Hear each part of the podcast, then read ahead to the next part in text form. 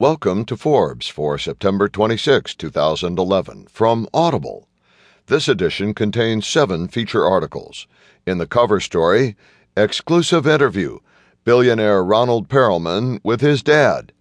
LBO maestro Ron Perelman and his dad Raymond in an intimate conversation about rebellion, success, mistakes, and the meaning of life.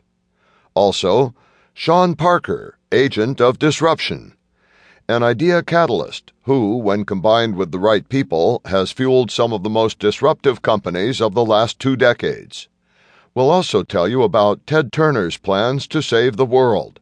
He long ago left CNN, but Ted Turner is still stirring up the world by threatening to save it. Next, George Kaiser's $10 billion bet.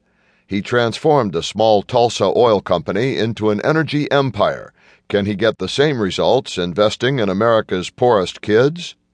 Then, connecting with art, an inside look into a billionaire's art collection. Norman and Irma Braman have built a $900 million collection, not just by writing big checks. Followed by My War on Drug Laws. Progressive Insurance Chairman Peter Lewis has invested many years and millions of dollars into getting marijuana legalized. He tells us why. And in our final story, courting every voter in America. Edwin Durgee wants to blow up the Electoral College. His team is halfway there.